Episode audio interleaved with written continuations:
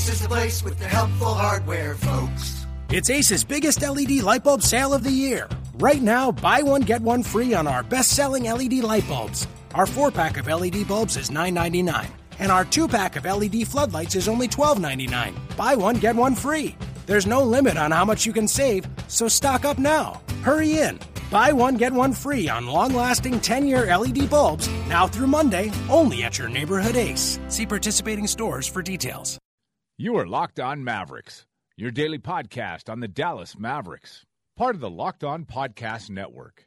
Your team every day.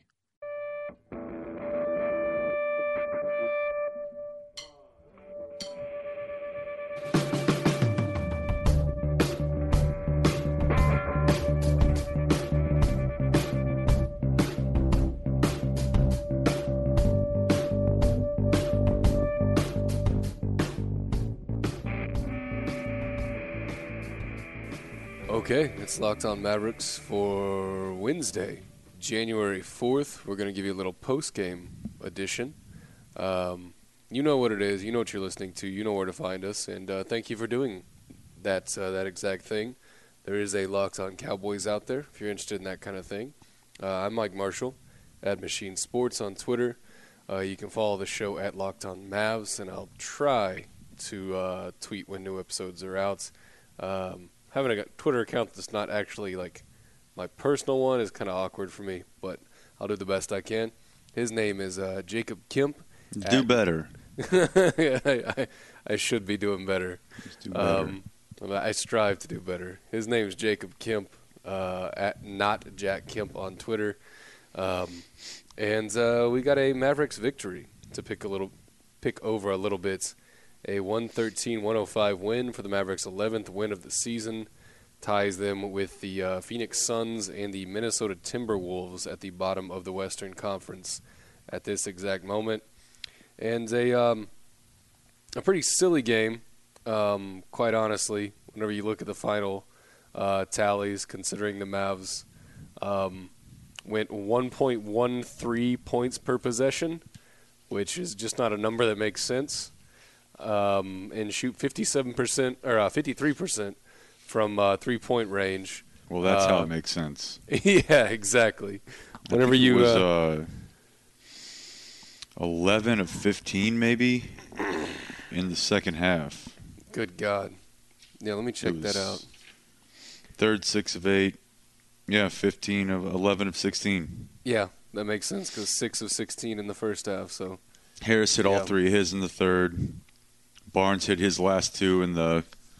Man, that was a it was an exciting game at 113-105. I mean, it was exciting for two reasons. It's exciting first of all because John Wall is amazing. yeah, he's, uh, He's- pretty dynamic. He's so much fun to watch. He's so much fun to watch in transition. He's so much fun to watch get into the paint. He kind how- of is How does he get that that that sharp angle under the basket, like overhand shot, I don't know, but he does it about five times a game. dude? And he goes full speed, and he he's obviously burned your your point guard already or your two, and he's now attacking your big, and he has enough wherewithal to put the proper spin on the on the on the shot, uh, and throw it up overhand, running full speed, and he makes. I, I mean, I'd love to see percentage on a shot like that, which you can't actually find, but I feel like he makes every single one. It's pretty ridiculous, and uh, so having him in the game is always going to be exciting. Mm-hmm. And then a game where the Mavs are taking that many threes. But I tell you, the other thing Yeah. is getting up ten in the second quarter, the Mavericks fifty to forty, and then giving up a twenty to three run to close the half, which was almost all Wall. Yeah, he had eleven or thirteen of them himself. yeah. The last uh, last eleven of the half, I think. so they they go in up what uh, seven, six, seven, whatever, Mm-hmm. and then the Mavericks started out the third quarter pretty cold, and I was ninety percent sure they were losing that game. Yeah. No, I was I was right there with you, and I mean, short of um, Devin Harris and Seth Curry uh, breaking out the paddles and rubbing them together and shocking them to the Mavs' chest, like I think they would have been uh, swamped. I think that just would have been done. Um, but if you're going to get, you know, 30 plus points out of uh, Devin and Seth Curry on a night when when they shoot what eight of 12 from three, um, you're going to have a really good chance, uh, especially on against a team uh, of the caliber of the Washington Wizards, who are uh, their starting five is pretty talented. Uh, their backcourt, I think, is uh, envy of a lot of teams in the league, but um, they don't play very good defense, and their bench is just the effing worst. They only get 15 from their bench tonight. Yeah, sixty-four million dollars in Ian Mahinmi doing nothing for you. right.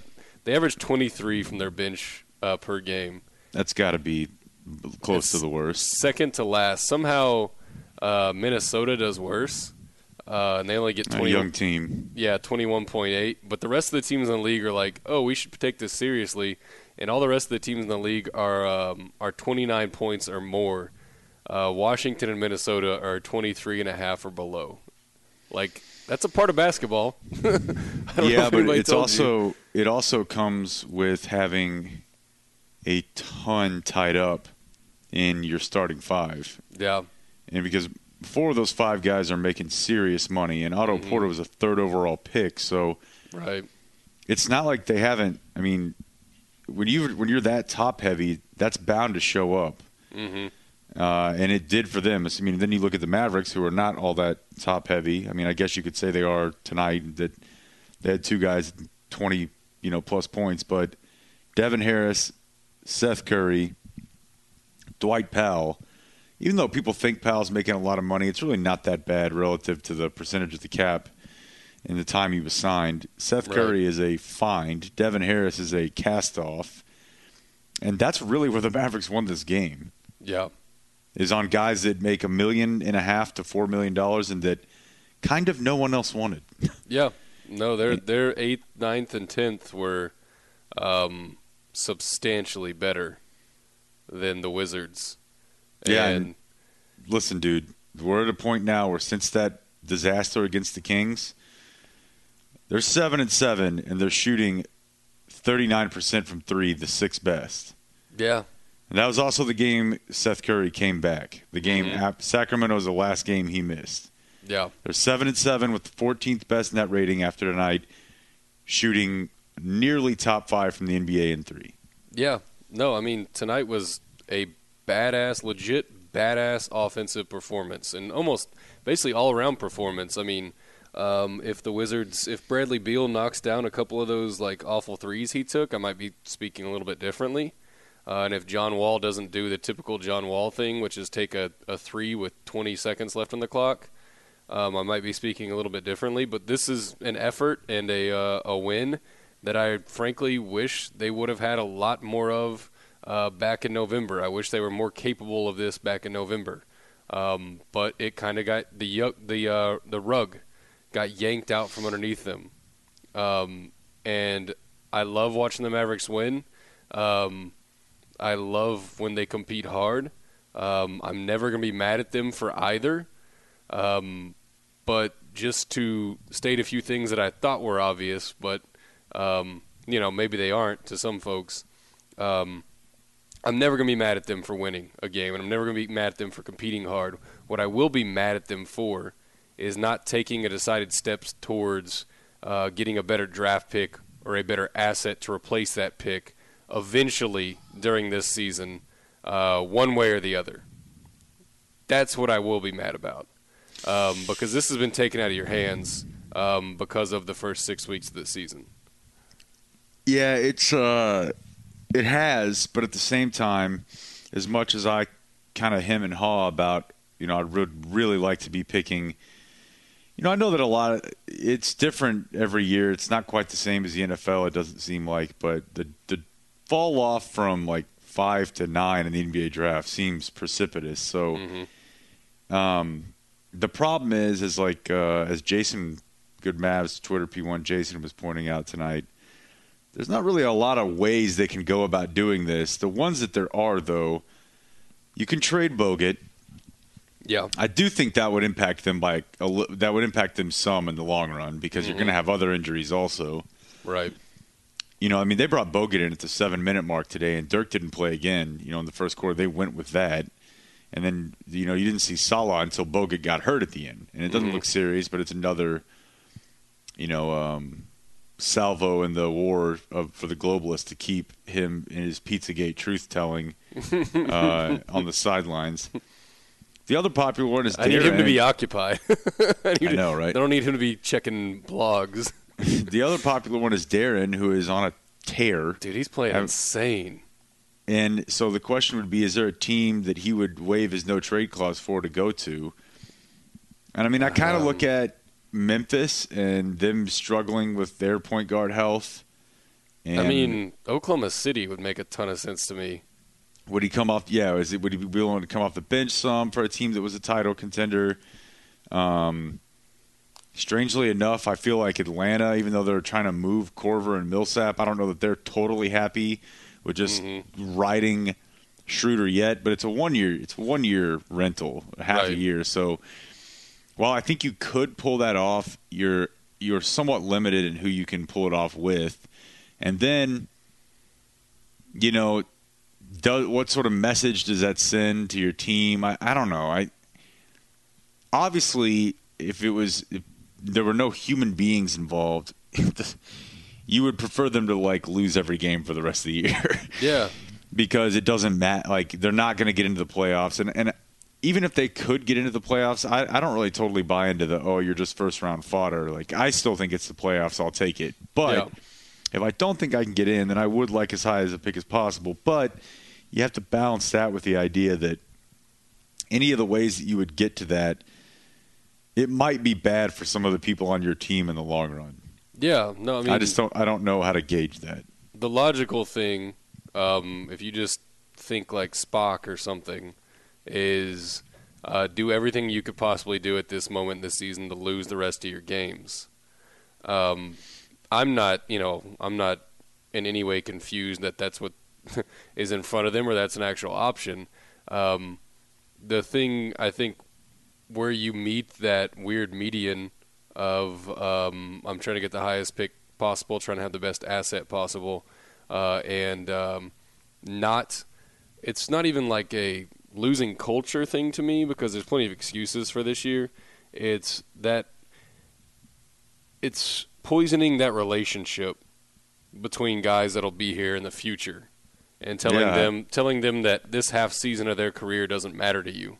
I think that's a real thing. I think so too. But I I also think that there's a point in the season, maybe a month, from, might be a month from now, um, whenever the trade trade deadline hits, when you have to take things into your own hands and tell these dudes that I promise you, you will not remember win number 32 from this season.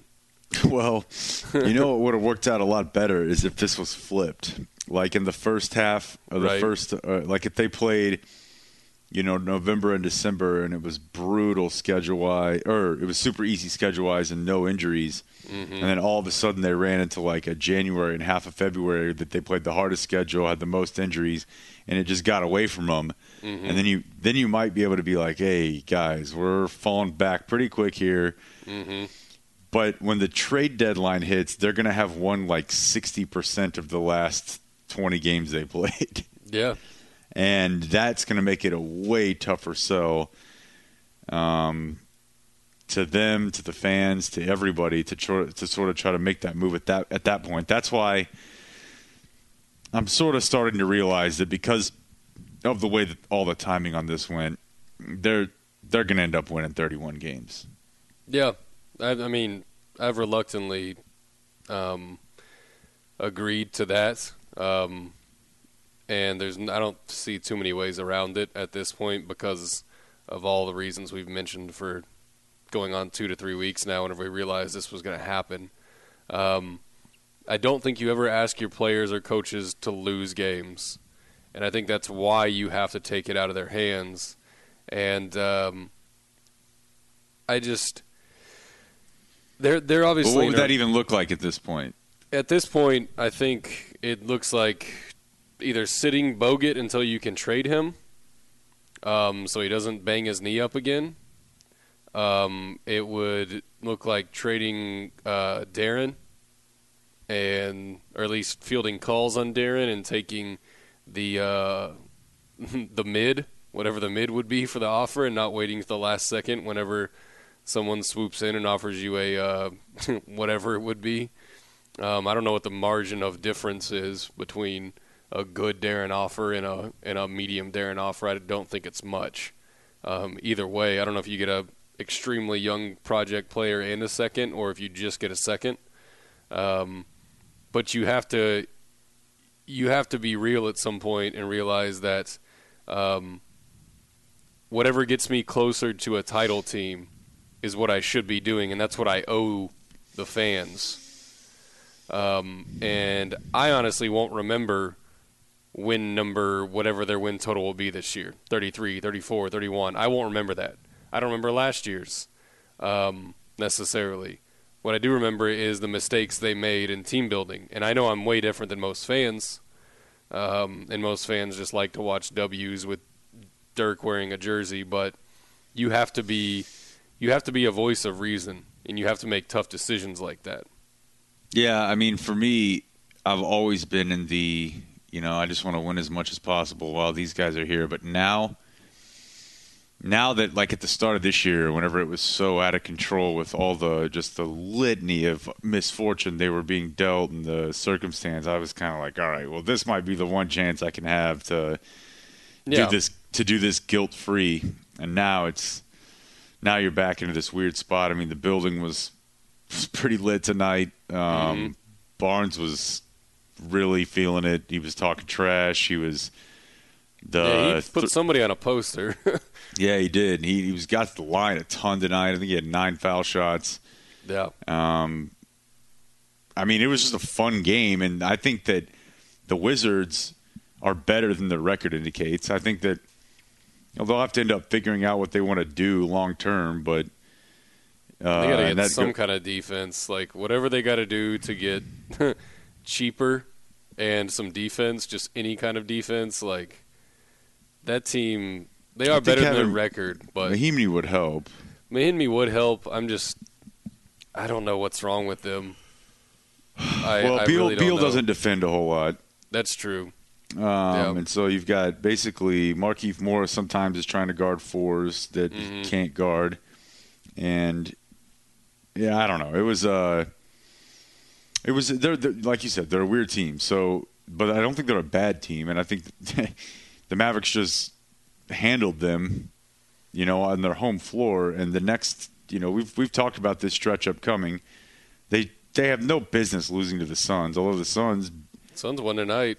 yeah, and big, almost thirty point night from Devin Booker, almost 20 mm-hmm. from Chris. Like they're pretty good. I think they're getting better too. But it's a weird. This is why, and I know that this is met with a lot of scorn, but I think that you can't always let things that you've done in the past that didn't work out for you keep you from doing those things again. And mm-hmm. this is why I would say that you need to at least investigate whether or not there would be somebody who has a player like Vucevic or Monroe, although Monroe will be free soon, or even, and I know a lot of people are out on Noel or whoever. Mm-hmm. If there's a player that you can get that you think has the potential to be very good, who is under 30, preferably closer to like 26, Yeah. it might be better for you based on where you are on this win curve and the players you have under contract to move that pick. Yeah, I Because thought, I- I, thought this I- was obvious. I can't get around the idea that even if you have the seventh overall pick next year, and that's a guy who's a lot of time pretty good, that by the time that guy is ready to help you make the playoffs, Wesley Matthews will be either A, washed, B, not here, or both. Yeah, and Harrison so- Barnes will have one year left.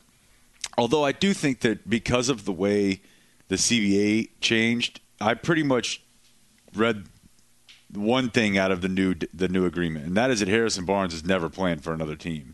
Yeah, I mean, he may you know pal around at the end of his career, but when he's up, they're going to sign him to a five year deal for thirty million, thirty two million dollars a year. He's not.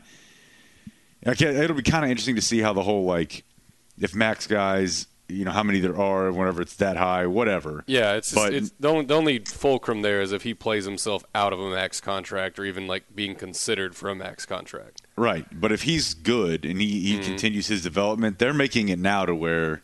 Mm-hmm. sh I mean, you have no reason, no business leaving that much money on the table unless you just really don't care. But Right. Um, so he's not. I don't think he's going anywhere. We're talking about you know when he's 29, but mm-hmm. I almost feel like you'd be better. And I don't want to trade it for Rondo for six months. Like in, in hindsight, Right. that that's that was you know we all thought that we were trading for him here because he was going to sign here. Mm-hmm. I'm talking about a guy that you would trade for that would be still under contract next year, so that you have full bird. They're not a player that's on the decline, and they're still on the right side of 26. Because if you think that right now, fully healthy, you can get to the to 32 wins, despite to basically to be a 500 team. Mm-hmm. If you add a guy like that, and you're like continuing to build your core, I don't know. Are you the sixth seed now? Yeah. I It's- mean, it's I don't know. It's, it's a depending on spot. depending on free agency, obviously. But I mean, just you, you just got to find that line um, of who you're comfortable moving that first round pick for. Um, and I thought that was an obvious for most Mavericks fans that the acknowledgement that this first round pick is never going to be more valuable than it is at this very second. Um, even if they do um, take it into their own hands in a month from now, it's going to be a later pick than it is at this moment. That's just obvious. That's numbers. like that's pretty basic stuff. That if you move the first round pick now, I think it has more value than it ever will outside of maybe draft night when somebody that re- a team really loves uh, falls to pick number seven. But I Right. mean, you, you just have to make a list of dudes that you'd want to move that first round pick for. Um, and I mean, you can start with a handful of names of like Noel, like maybe Eric Bledsoe, um, if you add something in there, because there are a lot of point guards in this draft, and the Suns have you know not a ton of business um, having Bledsoe on that roster if they're going um, with 20 year olds uh, across the board and Chris and Booker. Um, and you just have to make a list of dudes that you're going to call around for and say, hey, my first round pick is anywhere somewhere between um, could be as high as three or four right now, could end up in eight, uh, eight to nine. What? Cauley Stein. Yeah, yeah. I mean, I'd I'd be I'd listen to that. I'd probably want something back. I might want to swap first, even or something like that. Because I mean, I like the dude. I just don't think he's developed at all in his first two years, and it's a lot of the Kings' fault. It's not his fault. Um, but you need um, probably a quick asset, a quicker asset than this first round pick if you're going to go about it the way that I think the Mavericks are going about it. What about Vucevic? That's interesting. I, mean, I would. he's coming off the bench. They've got Mhm. they're the weirdest team in the league. Maybe Right. he is on a stupid cheap deal for a guy who scores. Basically, even coming off the bench, he's like a 16 and 10 guy. Yeah. He doesn't play a lot of defense, but if you notice, right now they're starting Dirk at the five. Right. No. So- um, anything's better than that at the five. And I mean, he's not horrible, horrible. right. I mean, For- we should we should put together He's a list. 26. Right. Now we should put together a list of dudes that we'd be comfortable um, that are right around that line. Um, I mean, Kentavious Caldwell Pope might be like off that line. Um, Yeah, that that's close, but yeah, I mean, if you get some, it just depends what kind of trade it is. But I'm gonna, we should put together a list of dudes that would be comfortable um, moving that first round pick straight up for uh, at this and making whatever salary match, obviously. But uh, maybe we'll do that later in the week. Um, all right. Well, I thought that was uh, some interesting stuff. Some things that I thought we really felt were obvious, but maybe they aren't to some Mavericks fans. yeah, no, it's just a different. You come at it from different places. I mean, it's hard when you're there, man. It's Yeah. hard being in the uh, Oh, I understand. when you're into the when you're in the arena and you're like watching, especially watching the way that Barnes is obviously like just loving this. Yep. And dude, I'm telling you, Seth Curry is like Seth Curry could like career as like I'm not even kidding you, dude. that guy could be a sixth man of the year candidate before it's all said and done. No, I don't Like doubt because it, man. because and maybe it won't be here, but that's the type of player that gets those sort of looks. Like he'll never, almost certainly never be a starter, Right. but he's bigger than Barea is for sure, Mm-hmm. and he is just he can just gun. Yep. And even though his like year long total doesn't look that great, he still tonight played in his 79th NBA game overall. Yeah. And now that he's cooking a little bit over the last, you know, month or so, he's at like 45%. I don't see and he's playing 27 minutes a night. Like I don't there's no reason that that guy can't have a career. And the problem is he's not getting, you know, he's not really young anymore. He's 26. Mm-hmm. So it it have to happen in the next few years, but dude, someone could play him 21 minutes a night just as a combo guard and if he's shooting 42% from 3 like Yeah. that's there's just aren't a lot of dudes that or there there are a few dudes who do that and they're all pretty valuable. Yeah, I mean that's my favorite thing they've done over the last six months, basically. Outside of um, have the forts, foresight either either by hook or crook to add Harrison Barnes. Um, one A to that is getting Seth Curry for what they got him for, um, and having some faith in him and realizing that uh, he's basically had half of a rookie season um, in his NBA life, and this is the end of his rookie season. I mean, I just expect him to get better. And the, the age thing is kind of concerning, but I mean, it's I don't know. I mean, we've seen dudes that blossom late um, whenever they actually get some run. I mean, hell, look at like Jimmy Butler. Like it took him a while. Um, Jae Crowder. Yeah. Why not? I think more than anything it's just that his time where he's kind of peaking is going to be rather short. yeah, I mean that's fine. That's fine. I think you he's get something out of that contract that of that value, then that's totally fine. yeah. But um, all right, well, we'll put uh, we'll put some lists together for later in the week of dudes that we'd be comfortable moving that first round pick for, and uh, we'll check back with you uh, Thursday um, when they uh, they rev up to play the Suns at the AAC. Uh, thank you for listening, and Jacob, thank you for your time. All right, man. I'll see you. Yep.